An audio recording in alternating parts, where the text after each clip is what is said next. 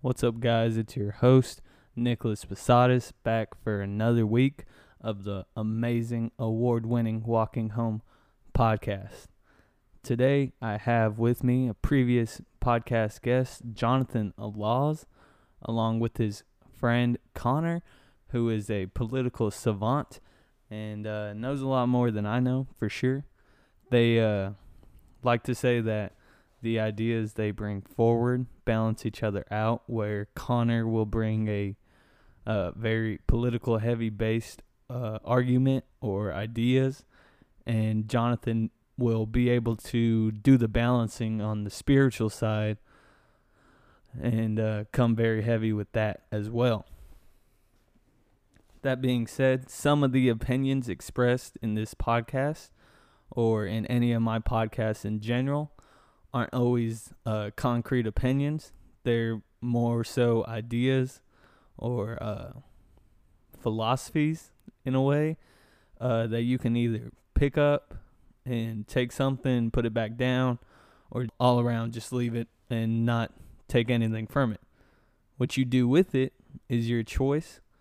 Uh, I don't ask for you to judge so concretely on these two individuals and me myself in anything uh, any of us will ever do for this podcast because there will be times when both of them come back on to uh, discuss their ideas in more detail or future ideas that they could come with. So, honestly, for anybody in the world that you meet, keep your judgment more fluid and I mean, don't don't even try to judge at all. But for whenever you hear uh, ideas that you may deem crazy or out there or whatever type of words you can try to throw on those ideas, just uh, try to think of it more open mindedly. Uh, like I said, take those ideas, get what you want from them. If you don't get anything from them, then act like you never heard it. It doesn't hurt anybody to do that, and it won't hurt you to learn or try to learn a little something from these two guys. They are uh, very knowledgeable in what they speak about, and one of the main ideas that they bring forth is the idea of being sovereign from the United States or uh, just a, a free willing life that uh, you could say some of the early settlers used to live or the what they like to base back to federalist ideas it's more or less explaining a way of how America operated before there was uh, technology that kind of overpowered the the free will aspect of so many of our lives that we have and that we can access whenever we do want to. Um, so many of us are just hypnotized or confused by these technologies or the way of life that is put in front of you as soon as you were born that uh, people don't even think about living with the free will or just uh, doing things that they want to do. Just they don't have to play a part in the governmental system of working till you die so that uh, you have enough you pay enough taxes for your government because they do so much for you whatever it is, it's very cool and it's uh way more explained in the podcast by two people who know a lot more than me about it. And it's getting to the point of forming a group of people that can uh, collaborate and uh, combine their wants and desires to eventually one day achieve the the same goal. So with all that being said, I got a long podcast for you guys and I hope you guys listen as much as you can. Um, Jonathan Law's information will be in the comment section as long as the comment section of the last one in a later post on my uh, Instagram. Check him out. Check out what he does for a living, which is very cool. He did the scans on me uh, to let me know what my common thoughts were and all that uh, good stuff. So, without further ado, I bring you guys the Walking Home podcast.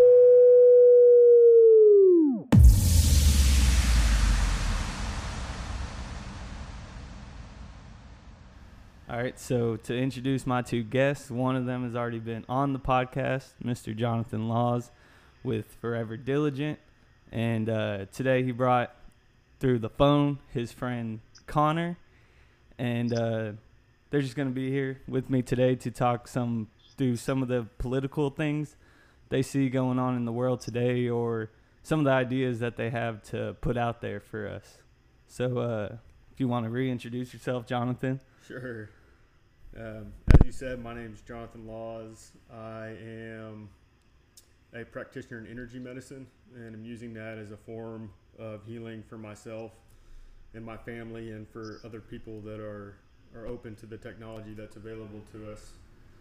And today we have on Connor. He's I've known him um, since he was a baby from birth, and um, we've just kind of recently reconnected and been talking a lot on the Telegram app and kind of seeing what our viewpoints are of the world and what's going on, what we think is going on, um, what's real versus what isn't, kind of the um, control structure that, in my opinion, has enslaved humanity up until this point. And I feel like right now we're um, starting to break away from that, or a lot of people are looking into what it is to become sovereign and not be essentially give up our God given rights to any corporation um, or regulatory entity. And with that being said, this isn't legal advice. Um, we are not here to provide legal counsel. I hold this podcast in reserve and without prejudice. And from there, I'd like to go ahead and see um, what Connor would like to say. He's um, a really good historian and just a really he has a wealth of knowledge in um, a lot of things that aren't my expertise. Well, first, first things first, I believe introductions are in order, so let me just start with my name and I'll go from there. My name is Connor McAuley. I was born in Dallas, Texas, presumably in 1996, and I have lived in uh, like the lower half of it, like north, like the suburb of North Dallas, Carrollton, for about like almost 20 years of my life thus far, and currently I am working on getting my GED so I can pursue a uh, career in politics and applied history at some point. Plan to get this idea I have for a um, political magazine off the ground. It's kind of like Reason, but instead of, instead of it being libertarian, it's all America First ideas. I'm thinking of calling it magazine. just roll, roll, rolls off the tongue just like that. It's like, and people are so then I guess the the yeah. MAGA would be in all capital. yes. okay. I, I, like full disclosure, I came up with that on my own. Nobody else suggested it to me, so that's pretty amazing. Yeah, you uh, you may want to reserve that in, in the, how you can reserve um, that. Yeah. I'm, can... by getting it off the ground, it's going to be trademarked, and I'm probably going to get what who's it's to be an investor since this whole movement's just now picking up steam and all that, and it's been sort of. Uh, I wouldn't say it's been laying dormant or anything. I would say it's just. I would. I would say that it's just just beginning. Yeah, yeah. I think it's it's, it's necessary over. in the current climate that we're in, in not just here in the United States, but it seems like around the world with a bunch of tyrannical governments that are essentially challenging a lot of people's rights and their knowledge base on what they are and aren't able um, to say no to. Yeah, it's like the the the the, the interesting part of that that I've noticed. There's a lot of like there's a lot of patriots even in like Japan and that those parts of the world that are like really there are more people in Japan I've noticed that are on board with the whole like the whole Trump Trumpian base and the movement than there are people in America and I've noticed there's a lot more people that have more positive sentiment towards Trump and, and those parts of the world but I also noticed there's more people who are becoming less predisposed to him as we speak and there's a lot of Americans that are just like, ah, I don't like the guy who's pres- presumably in charge of the country right now. And I have more. I have more of a what's the word? I have more of a a. I have more sympathy. They're basically saying they have more sympathy for the other guy. So I like how you say presumably in control of the country. Yeah. Because there's a base of people that believe that um, that we're going through devolution right now. I have, because that's the thing. I have to be careful with what words I use. Is I don't want to get anybody riled up thinking I'm like pro Biden or a Democrat or anything like that. It's like it's just like people know that I am not for that whole system at, at all. And I support federalism and all that, all the stuff that patriots and libertarians and all of them support. So go ahead and kind of describe what federalism is. Federalism is basically the system we had prior to Lincoln and his administration.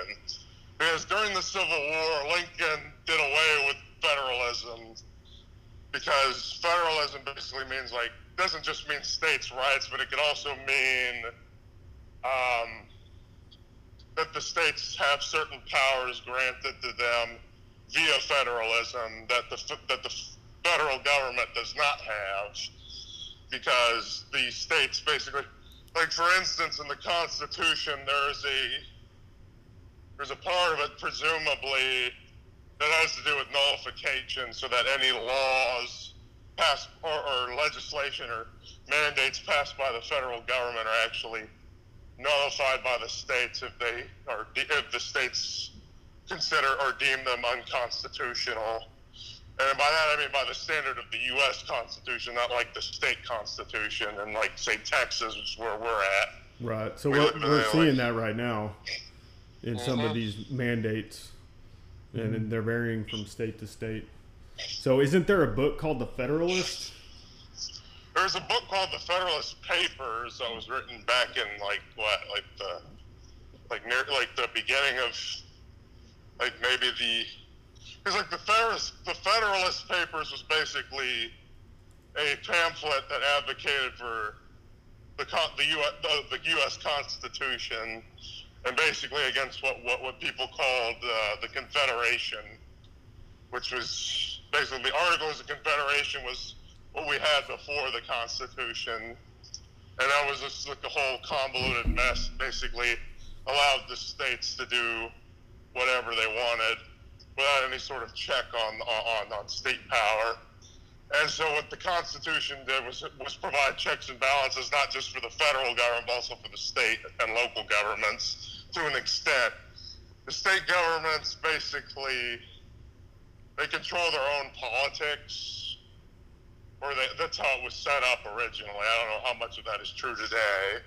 Right. But uh, the the main gist of it is that federalism is supposed to be is supposed to be the system that we were that, that was set in place by the founders and the, the framers of the Constitution to basically give the states their own separate powers from from the uh, federal government in regards to making their own laws and you know essentially a safeguard.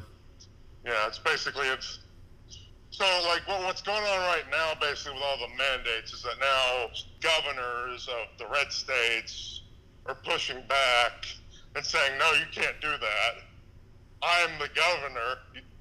you are the head of the executive branch of the federal government, but that doesn't mean anything here because here I am in charge. Right. Like, so say DeSantis in Florida, he's saying, no, I'm not going to do anything you tell me to just because you sit, just because you presumably sit in the Oval Office does not mean you can tell me what, how, how to run my own state. Yeah, there's been, um, I'm pretty sure on mainstream media that Biden has been recording not in the White House. Yeah. Um, I saw, like, to add on to that, I was watching CNN the other day. Nobody else noticed this but me, because nobody was paying attention. This goes to show you how sheepish, sheep, sheepish. I hope I'm saying that right. Or some people are. you want to call them the sheeple? We can just the sheeple. Okay. People, yeah, well, I'll, I'll call them. I'll call them whatever. But I'm just no, noticing that people are not really paying attention to even CNN anymore, even though they watch it and they have cable. Like, so what, what's even the point? Yeah. But at the same time, but at the same time, anyway. So what I saw was basically it looked like Biden was standing in front of a green screen, and so it was Val Demings in like the whatever briefing press briefing room she was in for like Congress. Yeah. And then, so it just goes to show you that maybe this is most likely, to me at least, I- this is how I perceive it. These people are not really where they say they are at times. Like most of the time, Biden's not even in the in the White House. He's on a set or he's standing in front of a green screen. I, frankly, I don't even know if that's the real Joe Biden. I, I think he just looks too different from the, the Joe Biden that we knew uh, circa 2008 and onward. Yeah, I, I, I definitely. developed this. I developed this theory, a conspiracy theory. if People want to call it that, but I think it might actually hold some truth to it. That Joe Biden actually died before, sometime before 2016, and that this is actually an actor using a deep fake effect. So one thing that has been really interesting that me and you have talked about before, um, and that a lot of anons they follow Q and they kind of um, just take Q to be a either military intelligence or quantum intelligence that's able to predict with great accuracy um, the future and essentially future proves past. Um, and we've actually talked about Q in the Bible being a false prophet. And what has made a lot of sense to me, rather than, I guess, not necessarily makes a lot of sense, but I wouldn't be surprised, is if we look back and we feel really silly because we're thinking that Q is our savior when actually Q is the enemy and knows everything that's going to happen because he's the one doing it. And I'm not saying that that's what's happening, but I'm saying that when you look at things logically, that would make a lot of sense when you look at how manipulated our current system is um, on a political level and how whether there is or isn't um, any kind of election fraud or you know ballots being produced that from dead people or people that aren't actually alive um, through mail-in voting and otherwise um, I just don't know that a whole lot would really surprise me at this point. But that was like, Um, whenever you said that Q is a false prophet, that really got me thinking that a lot of people that are looking um, to Q and the, the QAnon movement um, maybe It's more, it's like are a we're, we're kind of just being placated, thinking that hey, there's like there are people out there that have our best interest in mind to almost um, keep us from taking action ourselves, because that's where, like for me, I believe that like the way forward is for us to claim back our sovereignty and do things Right. on our own. It's not to have any government agency do it for us because I feel like if that power is still there, it can be corrupted going forward. So like whenever we look at we the people, the power of we the people, um, whenever we have corrupt government, it's up to us to start over.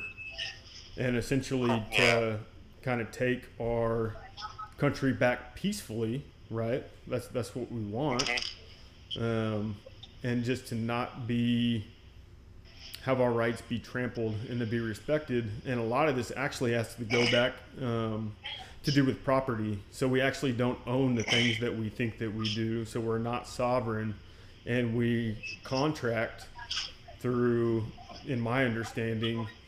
Um, through our domic- domicile or domicile, like our place of residence is within like cities or corporations, right? They're there to make money. yeah. And then we have not only police departments within that city, but we have sheriffs and constables and state troopers that all have different roles in different jurisdictions. So, like, I'm working to educate myself on more of what each one of those entities are able to do and like what they're either there to serve or not. But essentially, we're um, statutory citizens of the United States, is I believe how things are filed now. And this is going to be part of a multi part series. There's a guy that I'm talking to, he's filed as an American national and has a. He has a record with the IRS, but he files taxes differently um, because he doesn't want to be a part of that system. And essentially, you can tie this back to kings, right? Like kings and their servants. The servants were because the king owned the land and they lived on the land and they had to give tribute to the king, right? So it's, you can call it tribute or taxes, but we essentially elect to be taxpayers. That's like a decision that we have made through either W 2s, our current employers. That's something that we have to consent to. And I'm trying to work through how to reverse that. Or like a good way to think of it would be if there's a baby that's born not in a hospital, right? That baby doesn't necessarily have a social security number and isn't entered into any contract without consent or let's call it informed consent, right? Because I believe that all this begins at birth with our medical system that just as good humans, we, we wouldn't think that there's evil in the world that seeks to dominate and control us in the way that, that we have been.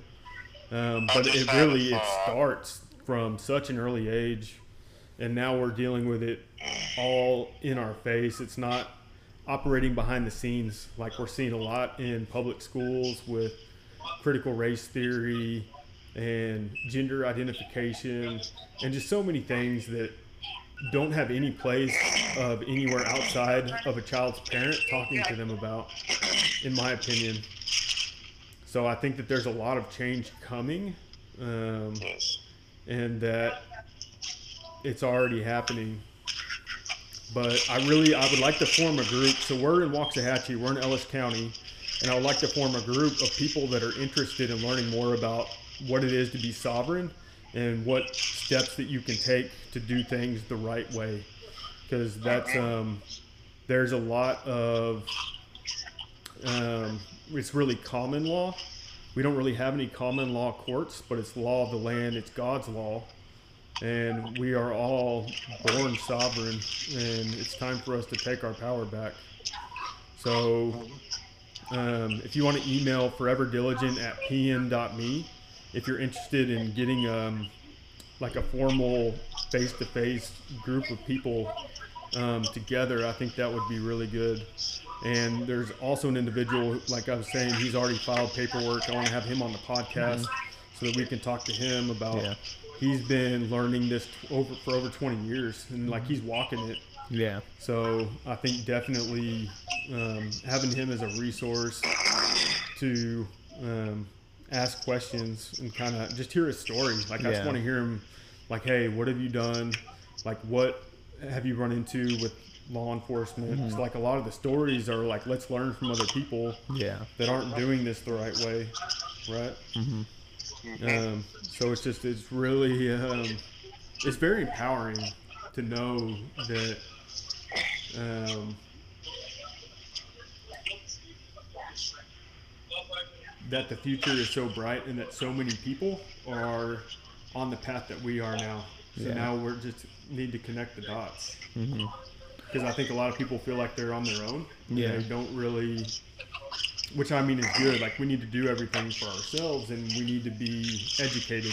A lot of this um, has been buried from us, so we're not educated in. Um, let's say like the Bill of Rights. Like I think it's important for everybody to memorize the Bill of Rights and know the Right. Constitution because that's what we have to fall back on, and that's not taught in schools Yeah. that I know of. I was taught about it, but I had a very old history teacher in junior high, and I think with the new new age teachers, that's not in the curriculum, Yeah. And I believe it's 100% intentional. Um, so, like for me, I- I'm going to start memorizing the Bill of Rights, and looking into that, and that's what I want to teach my kids. too. Yeah. Mm-hmm. So the way you guys are seeing it, do you, you believe that it's almost at a breaking point to go either way on the spectrum, where it's either full governmental control or that people are, or on the other side where people are actually going to start taking their power? Do you see like us at that breaking point right now, or are there things that are going to cause us to get to that breaking point? I'll let you field that first, Connor. Well, my understanding, my understanding is that there's this false dichotomy of like Democrat, and Republican, or left and right, which um, to me seems funny because the only people I see in power, presumably in power, are the people that want to take more of our freedoms away from us, no matter which side of the aisle they're on. Right. So what I see is happening right now is actually ordinary Americans standing up for what they believe in, for what their rights are, and actually combating or like pushing back against the government and the deep state. They're actually not really doing what the deep state or the government tells them. They, they put on a mask, get vaccinated, stuff like that. Yeah. The other, the other thing about that is there are people on the right who say you gotta have your freedoms, but I don't know how many of those people are in Congress because a lot of them voted for the vaccine uh, database, Right. And those people need to go. Frankly, I don't care. I don't care even if the things that are said about the vaccine database on on, on and, and their their defense for it. I really don't care about that because, as far as I'm concerned, we don't need another database of anybody's personal information that the government can use. Yeah. So as far as a breaking point, no. And I say that because we still have food in grocery stores. And like we're able, I guess the way that I see it is that there's going to be parallel societies um, that coexist with each other, and that people are going to have to make an option to either stay in the like. Not everyone's going to want freedom, and that's very apparent. Like I'm very, um, like I I love America. Like I'm a proud American, and I want to be free, and I'm willing to live on the land and do Yeah. things differently to provide for my family Mm. in a way that I see fit.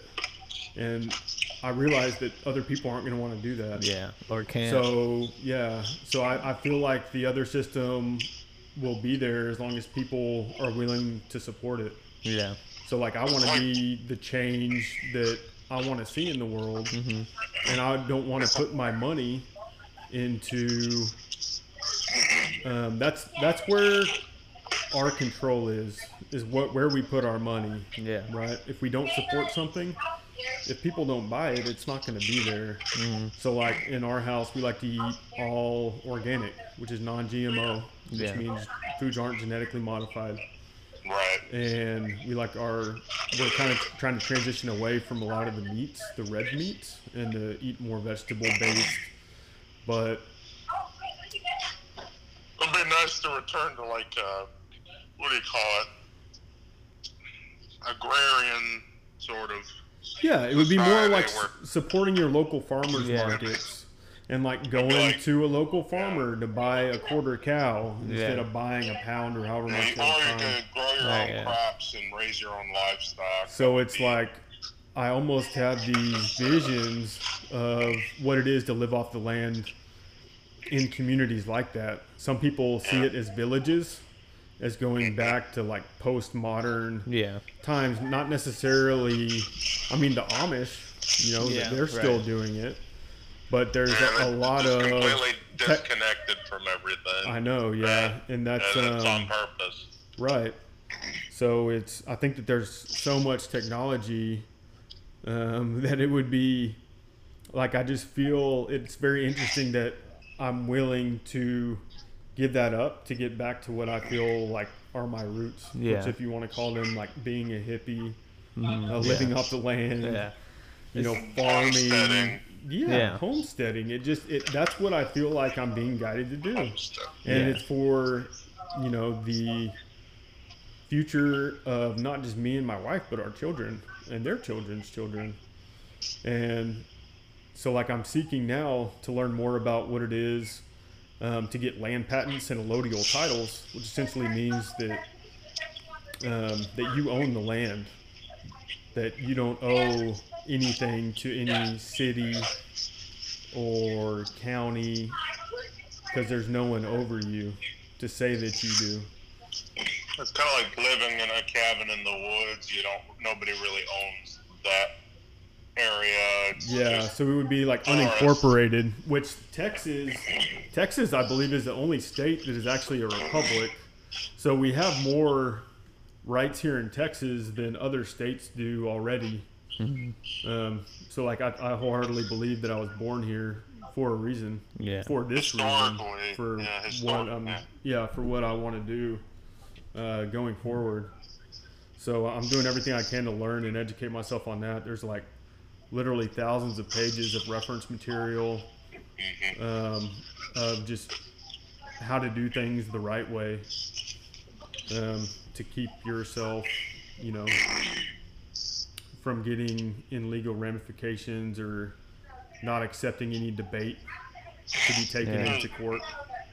And There's plenty of loopholes out there that people have not yet discovered that they could take advantage of just to get just to break free from the basically the whole government or whatever and just be private citizens again and not really owe any sort of fealty to to our federal fe- federal overlords, deep state, yeah, people who basically because like the problem is that Texas like politically Texas actually contributes more in federal it's con- contributes more in, in taxes than, than any other state I would I, I think. And they and they and, and in return for that they receive less federal funding than any other state yeah, that's so why is it that we're still part of this union if we're treated differently than state, say like California or you know New York, uh, states that actually get receive more federal funds than Texas does, even though Texas probably pays the most taxes yeah. out of any other state. We're been The problem, the problem with that is that's basically a yoke of some sort. So, We're, like- bas- we're basically a vassal state more than just a regular Yeah. state in the union. You know, So if you pay attention to look at license plates when you're driving around, there are people moving to Texas from all over. Yeah. It's not yeah, just you know. Well, New yeah, that, that's a big one. I've seen a lot of Michigan, and you Michigan, you can kind of tie it back uh, to these tyrannical governors that are like just imposing all these mandates, and the people are Right. have just had enough. Yeah. And they're like, I've seen people. moving. I've seen people I'm moving, moving to in from Texas. New, I've seen people moving in from New York and Illinois and all over the place. So it's like, Right, yeah. It's it's those left leaning areas of the country. it's like, it's like uh, the people running Illinois are just completely corrupt. Same way thing with New York and California. Like Illinois, and the reason I bring up like those three particular blue states is because those are the three particular blue states that have like the dynastic uh, factions of what what people call the Democratic Party. in, New York, you have the Clintons, and Illinois, you have the Obamas, and then in California, you have at least like four families: the Newsoms, the Pelosi's, the Browns, and the Gettys. Right. And they're all and they're all inter, intertwined with each other to some extent. Because get this, Gavin Newsom is Nancy Pelosi's nephew. A lot of people don't know that. Um, and she, it's she really married and she married into the Pelosi family, and he's because like the thing it's kind of it's kind of like they're the mafia. They like trade uh, family members at times. Like there was this one politician that was adopted by another uh, Cal- family California a family of California royalty, and I think that was, I don't know if that was a Newsom or something else, but like like Nancy Pelosi actually married into the Pelosi family. Her maiden name is D'Alessandro or something, but they they're all basically part of the same network of, of uh, political dynasties, and because of that, they basically rule California. because th- there's four very powerful families that basically con- basically control or dominate California politics, and it's honestly kind of unfair because no matter it's like no matter what who you vote for, you still get those four fam- same four families. yeah, it's really interesting to follow bloodlines. Um, and this goes back to like Khazarian roots. hmm Um, I'd say it goes back to even like the Bible. Like, yeah, I would say that's the the- the- foundation for sure. you ever heard of the Christ strain? Like that, it's there. Talk about that some more. Say what? I said talk about that some more. Can you explain what Okay, so about? so I don't really know the whole details of like what the Christ strain is, but from what I understand from like the bits and pieces of it, it's basically anyone who shares the same bloodline as Jesus. Like his modern des- his modern day descendants, if, if there are any. Presumably, I would say that there probably are because there's a lot that was left out of the Bible that we don't even know about. Yeah. Right. and they never really said that Jesus. They never really explicitly stated that Jesus never had children or that he was, you know, because Mary Magdalene obviously must have loved him. So There was a point where he Jesus even disappeared for like 13 years or something, right?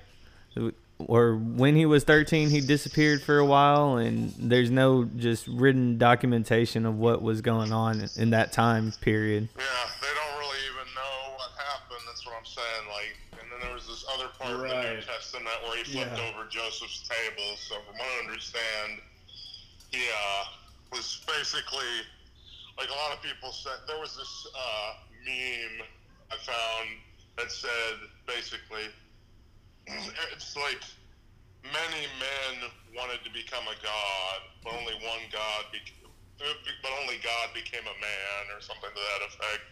Right.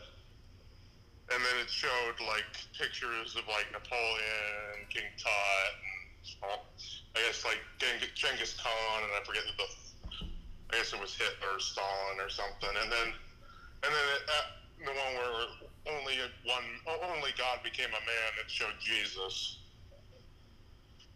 Right.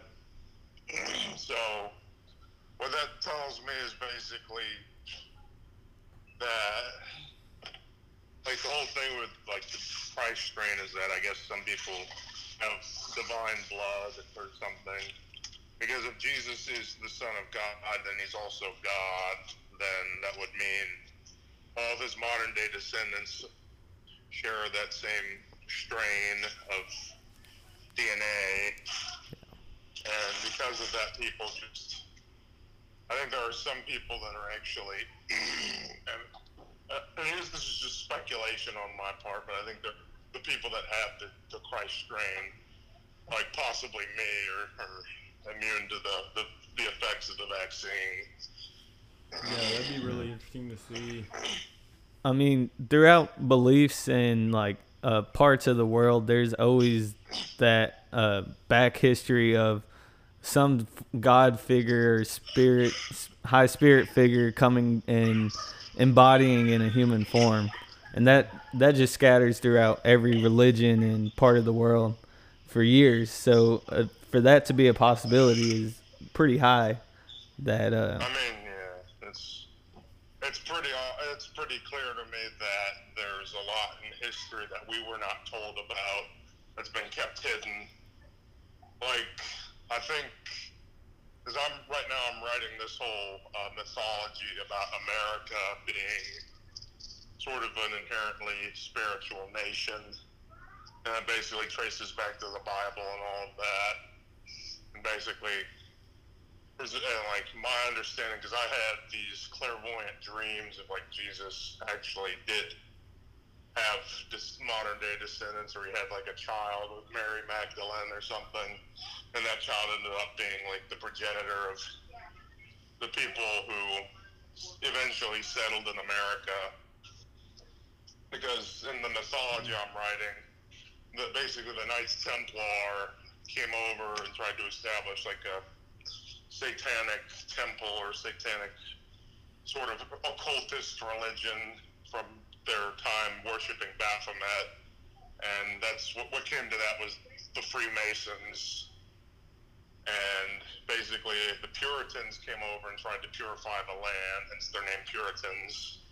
And yeah. they, for a time, they succeeded in keeping the Freemasons in check and then uh, then they eventually left, and then some some of them came back and established their own colonies, and one of them was Jamestown.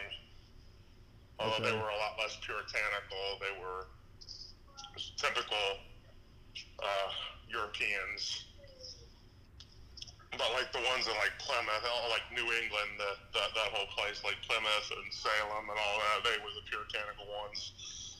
And St. Augustine, which was the Spanish colony, which is called the oldest city in America, that one had this was presumably where the Fountain of Youth was. And I think there's a scientific uh, explanation for the Fountain of Youth. It has but to do I don't really know how to articulate. Say what? It has to do with how the water is structured? Oh no, it's just like there's some kind of uh, substance or material, chemical or something in the water that keeps people young. Yeah.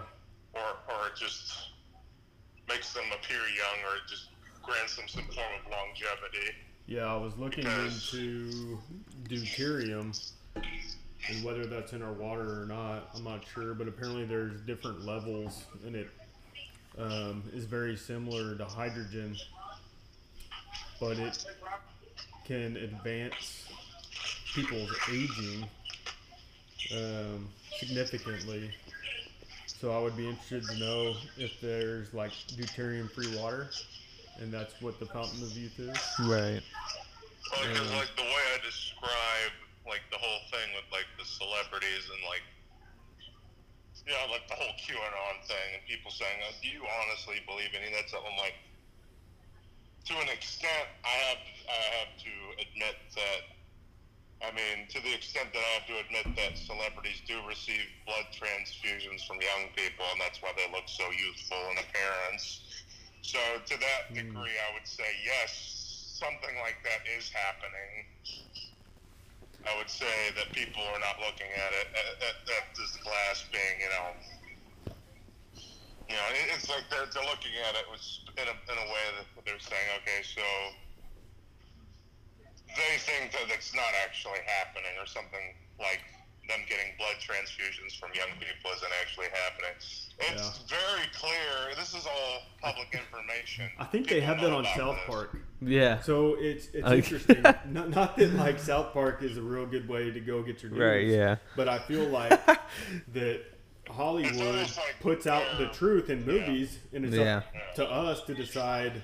Oh, that can't be real, and they're just yeah. like, okay, you don't want to believe right, it. Here it is. And even like um, in the Dictator, like that clip from the Dictator that they, you sent to me, it's like that's exactly what's going on. Yeah. Um, yeah, the whole democracy speech where he's saying yeah, all this stuff that actually came true in America. Like, why are you so anti-dictator? Yes. Yeah.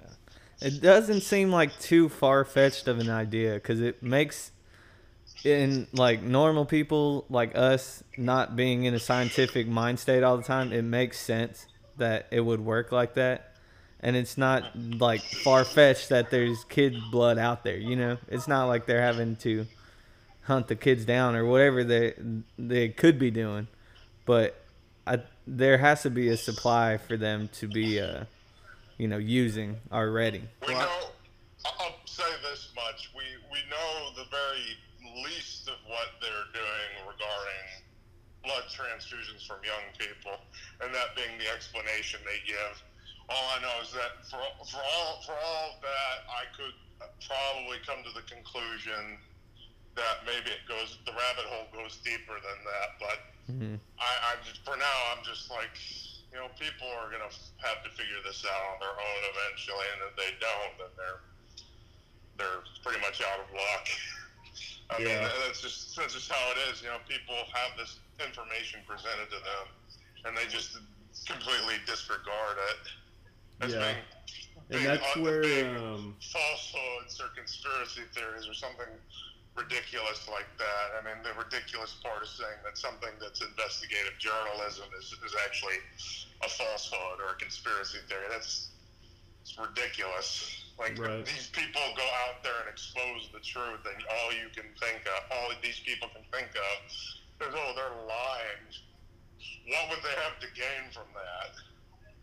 What like like what would, what would uh, Ben Swann or James O'Keefe have to gain from exposing the truth to everybody for all to see? Nothing. They're not famous.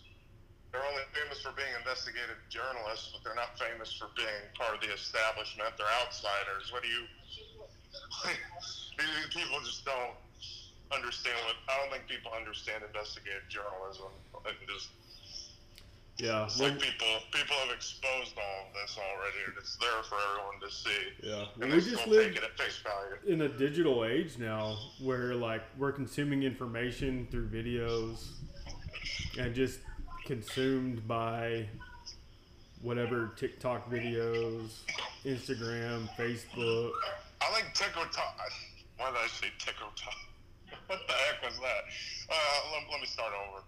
I think TikTok has sort of become like uh, its own bubble for people who have echo chambers just to go in and, and have their own like safe space to really tell people what it is they they're especially political TikTok.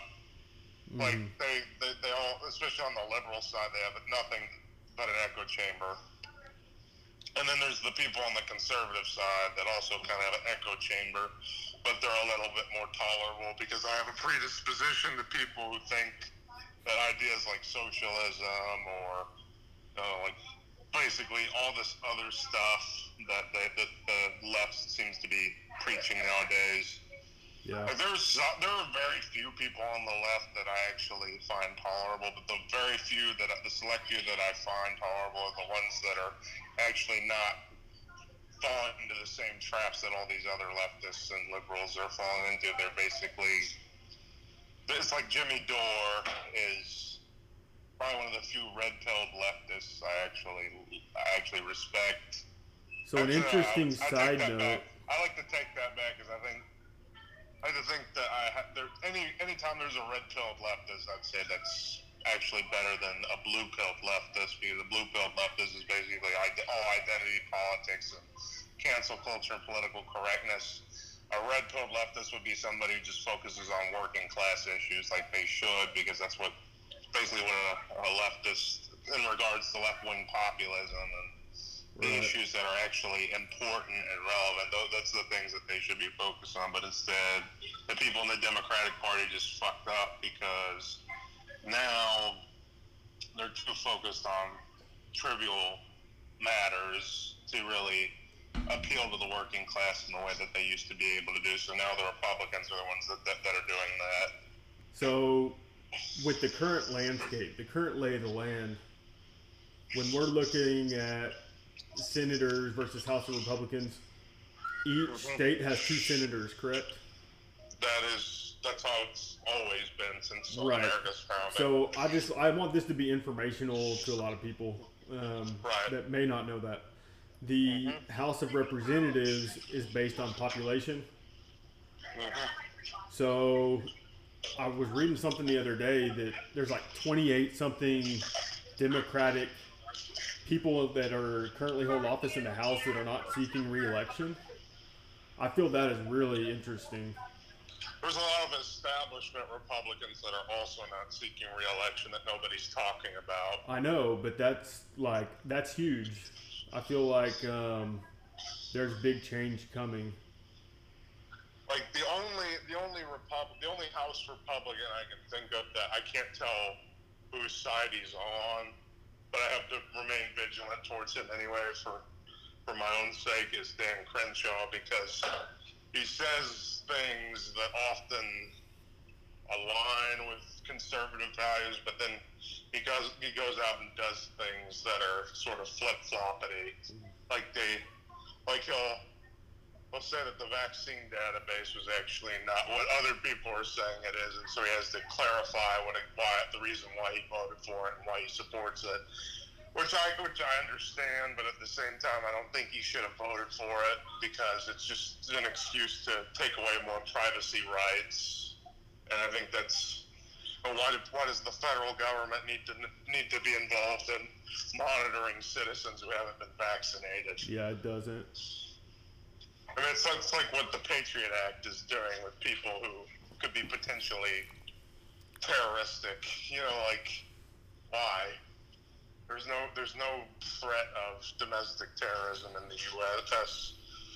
The only domestic terrorism I can think of in the U.S. that's actually a threat is on is basically the people who are basically the, the paramilitary wings of the Democratic Party. If there's ever have there, if there's ever been one like Antifa and all of them, but they, they, they're just thugs. You know, it's like kind of like how some police officers, like the majority of them, are enforcers of a corrupt system that hates people like us. There's there's tons of movies about that.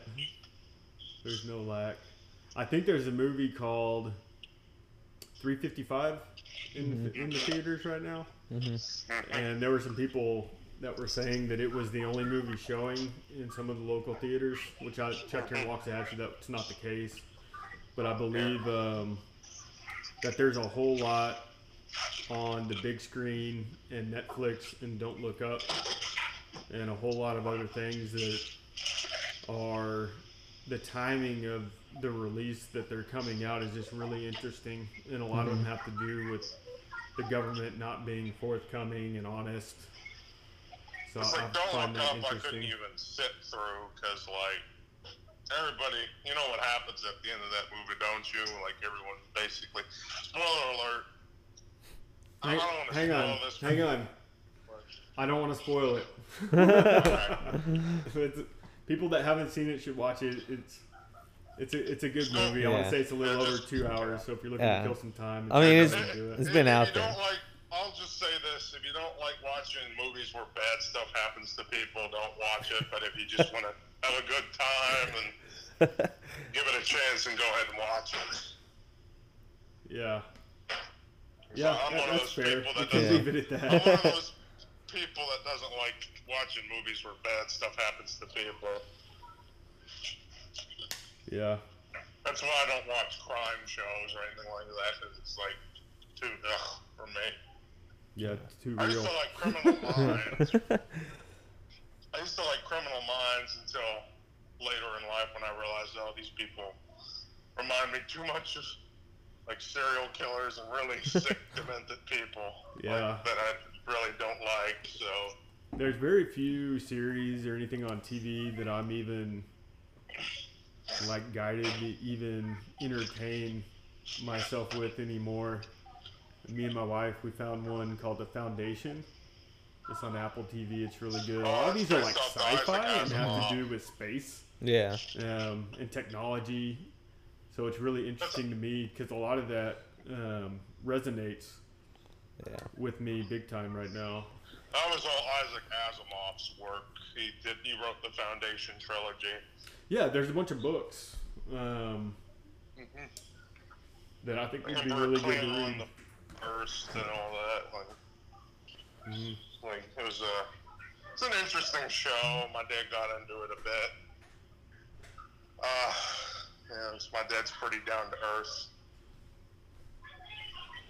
The problem is my dad is also one of those people that I think is not as uh, tuned into all of the things that we are basically very uh, pre- a lot of things that we're aware of. He's not really uh, catching on to, or he doesn't believe that it's actually happening. But what's Yeah. funny is he'll often contradict himself, like when he says that, like, well, like with regards to the big tech, it's like, oh, it's a private company, they can do whatever they want.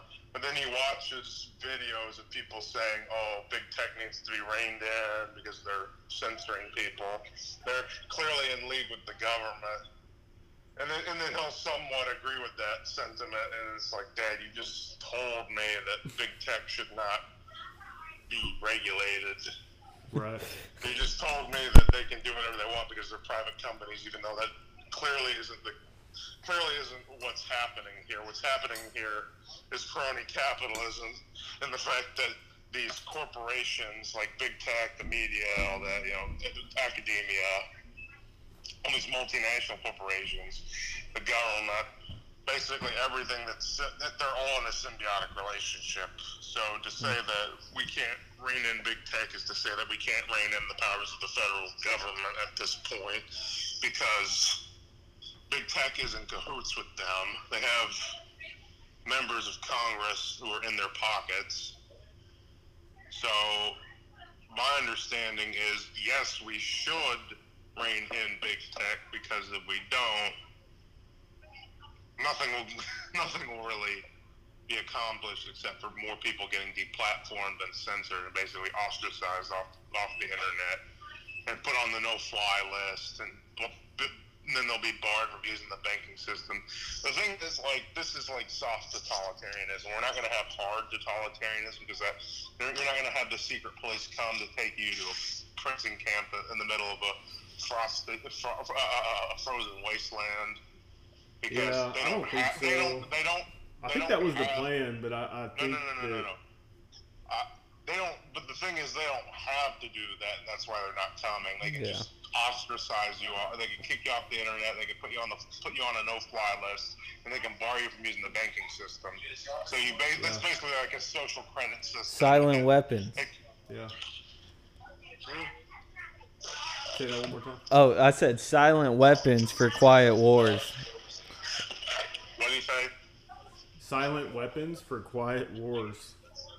Exactly. It's like they're not going to send the Gestapo after us because they don't have to. They can just, again, they can just do all those things I said they're doing now, Yeah. and they can make it so that we don't have a voice to really speak for ourselves and say, hey, this is wrong. Because anytime you say something is wrong, or that the government is wrong, if you criticize them, you'll, you'll just be ostracized.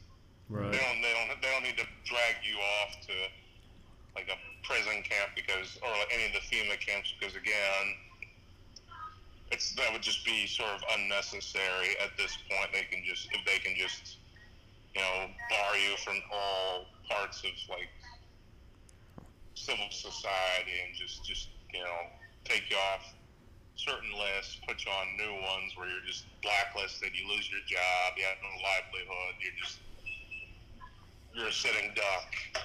Yeah. Yeah, for sure.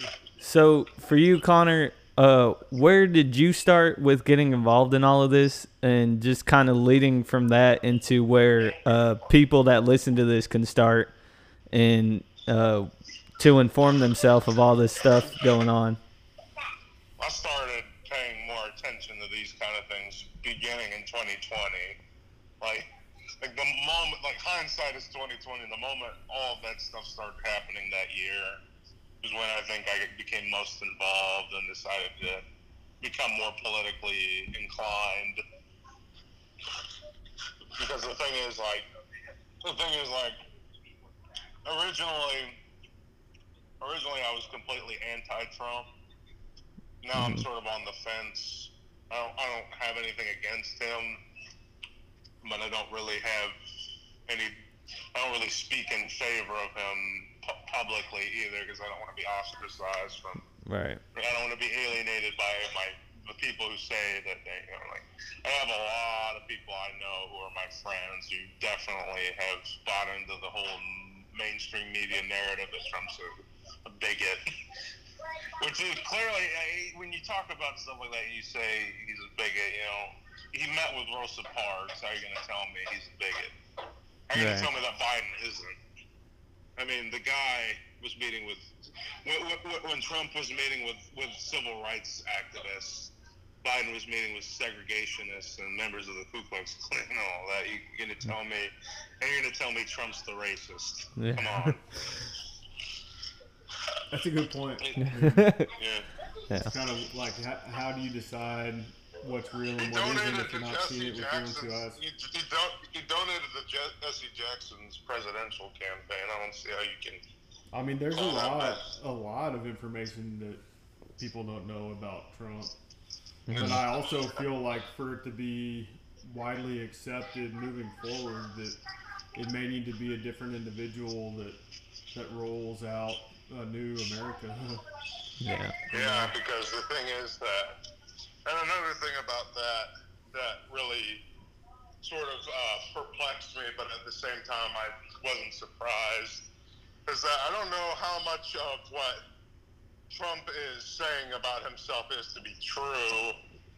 Because a lot of the stuff he's, a lot of the policies he's pursued, and the fact that he's met with people like Henry Kissinger while he was president, and basically pursued like the whole like I, I, don't know if he's pursued the Koch agenda, but like stuff where he basically met with and, and in, in implemented policies that were very uh, sort of, I guess, quasi-establishmentarian, because like the fact that he met with Henry Kissinger and, and like kissed up to him, that that Kissinger is a for, for, one, for one thing, Henry Kissinger is, is a is a is a is a Henry Kissinger is a traitor and a, and a I don't know if I can call him a war criminal, but he's a traitor and he belongs in jail like the rest of them. Because as like a Secretary of State, he did a lot of things that I personally think find appalling. And I think a lot of other people will find personally appalling. Yeah. Are you wanting And I people to kind of do their own research on that, or do you want to expand a little I bit? Well, I want people to go out and do their homework and basically look for this stuff. Pay attention uh, to the to, to what's being said by our, our, our so-called leaders and representatives. Pay attention to that, and, and not only that, but pay attention to how it's being said Yeah. like pay real close attention because you never know. Like Ronald Reagan said it himself. The most terrifying words in the human language are "I am the government and I'm here to help." yeah. It's just I like that. and, even Reagan had like his times of being abhorrent, but I, I think he was, generally speaking, I think he was a, a very effective president. I wouldn't say he was a good person, but I will say he was a great president. I would say he did a lot for the country that needed to be done, and that doesn't necessarily make him a good man. We've had lots of presidents who were egotistic narcissists, and Right. it's just basically you kind of have to be an asshole to be in politics to an extent, because you know, that's kind of why people say that's kind of why I think Jimmy Carter was such a terrible president, was because and, no offense to him, I, I like him. He's a really sweet guy. He's just he was not good at being president because he was too nice, you know. Yeah. And he was just so sincere about people being, you know, economically disenfranchised, but he couldn't do anything about it because the economy was. He was just not a politician. You know, he was a peanut farmer who spent one term in the Georgia House of Representatives and one term as governor of Georgia, and then became president for, you believe it, one term. And then he lost to Reagan, and Reagan became president, and he, everything changed. There were some things that we could get into some of the things that, that Reagan did that I think were negative, like allowing for the rise of the Christian right, which I think have basically done more to legislate morality and extend federal overreach than any other faction in the Republican Party. But that's just my opinion. At the end of the day, I think people should go out there and pursue their own knowledge of, and their own er, uh, personal understanding of what's really happening in the world politically, culturally, spiritually, whatever. There's things people, there are things people need to know that they're not really receiving knowledge about, receiving information about from, Yeah. from the mainstream media, and that's why they need to unplug from that, and they need to cancel their cable subscriptions, and they need to go onto the internet, go to the public library, look for every tidbit of information they can get that, that isn't tainted by any sort of like implicit bias. And Yeah, I would say that that's that's somewhat good advice. Maybe I a would little say- I would- extreme. It's better. It's better than being plugged into CNN. You know, Yeah. I'll, I'll say that much. Yeah, I would Like- say that like pretty much what I've been doing is just looking on Fox News app to see what the headlines are and what like they're actually saying now. Not that I believe it, but just for I would like to know like what information people that are that are still following the news are ingesting and like how obvious or what kind of what's being said for um, it's not even the general population, but I guess for people that are considering that to be truth still. Yeah.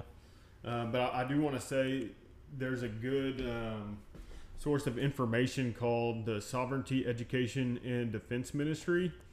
It's a website, and you can go to the sedm.org, and they have a lot of free information on there um, to research as far as being sovereign and the different ways um, that you can classify yourself.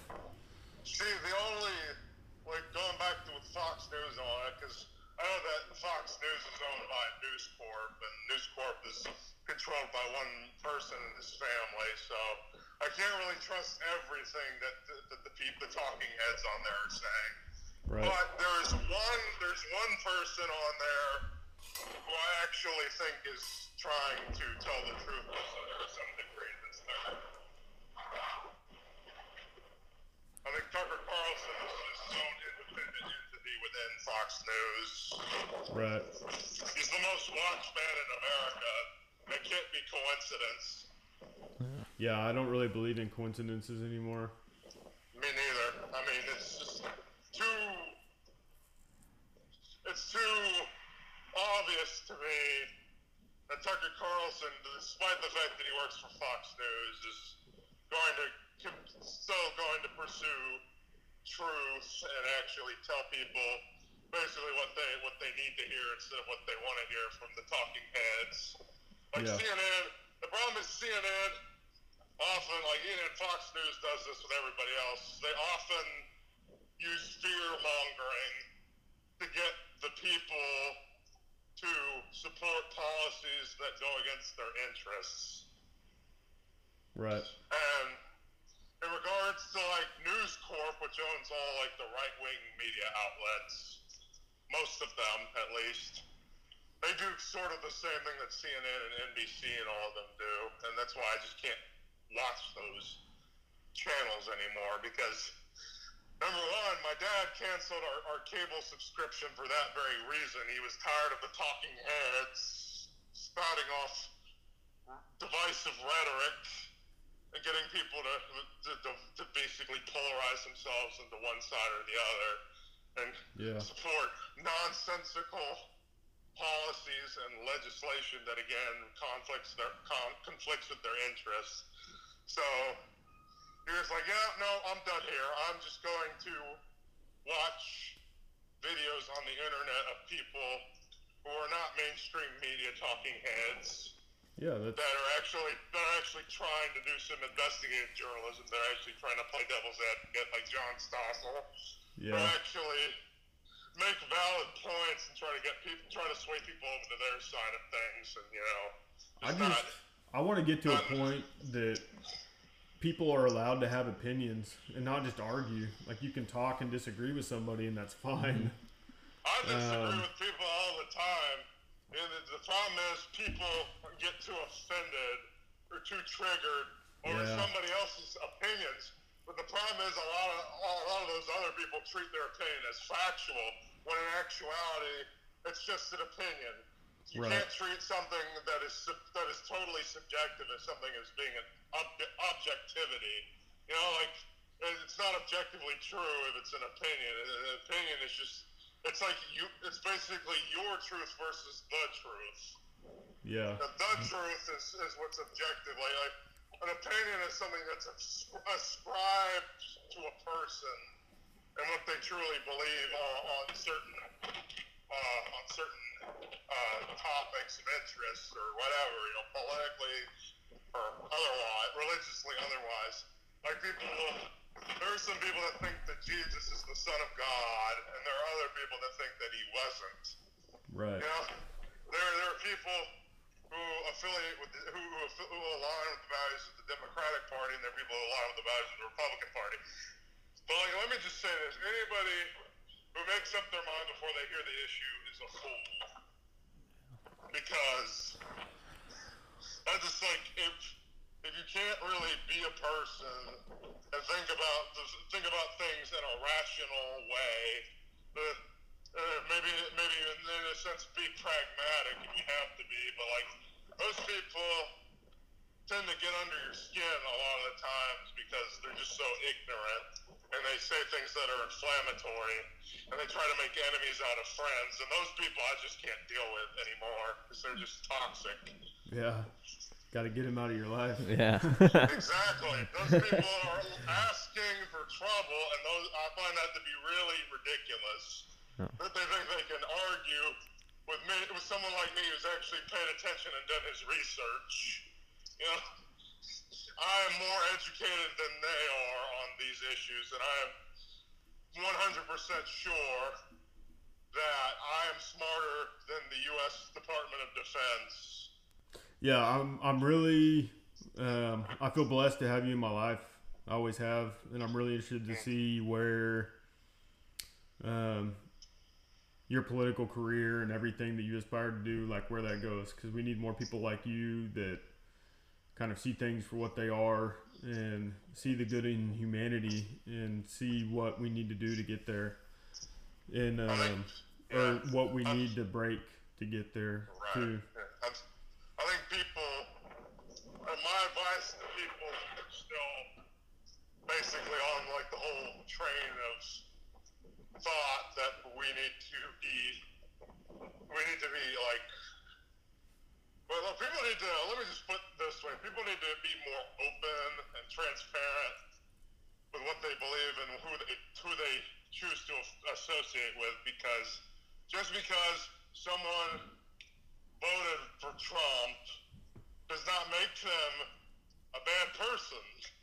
I don't know what makes people think that just because you vote Republican or because you vote for Trump makes you a bad person. I know plenty of people who voted for Trump who are really good people who may have voted for him because they didn't like Hillary, who may have voted for him because they liked his policies but were appalled by his behavior and his rhetoric. You know, I know plenty of people who didn't support Trump but didn't like Biden. They hated Biden more, so they voted in opposition to him. And those people still lost, but they, they didn't complain about it like the liberals do. Yeah, just kind of deal with it.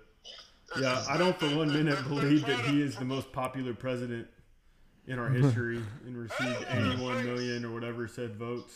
That just, Yeah. A- I have a hard anyone time who believing thinks that. Yeah. Well, I'm just going to say this. Anyone who thinks that Biden is doing a better job than any of our other presidents in history, even Trump, and I, I'll say that with all utmost transparency and honesty, is a fucking idiot. Because the, the, I think we could like we could end with that. yeah. I mean, I do need to go bowling with my kids and Yeah. do some other things today. So I would like to wrap things up shortly, but yeah, I that's mean, a I'm very not, blunt I'm way not to say saying it. I'm not saying I'm not saying I'm all 100% for Trump, but I'm definitely not 100% for Biden. I'm, I'm a pragmatist. I'm going to vote for whoever I think will do the best job as president. You know, I mean, being an independent and all that, just uh, vote. I could have probably voted for either Democrats or Republicans in the past, not just for presidential elections.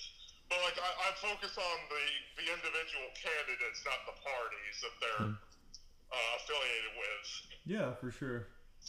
Yeah, I think that's important. Um, It is very important. I also do want to try to keep these podcasts somewhat able for, you know, around an hour. Or so, Oh, so yeah, just for right, our yeah. audience because we can do these Right. often. Yeah. close and which it was good to hear from you, Connor. And uh, you know, uh, for the first time, I get that it was gonna be a little long. We got a lot to uh, a lot of ground to cover, but hopefully, like Jonathan's saying, we can get together again soon, monthly or uh, every other week, whichever way it works. Uh, I'll definitely be talking to both of y'all pretty soon. Sounds great. All right, thank y'all so much, guys. Bye. Thank you.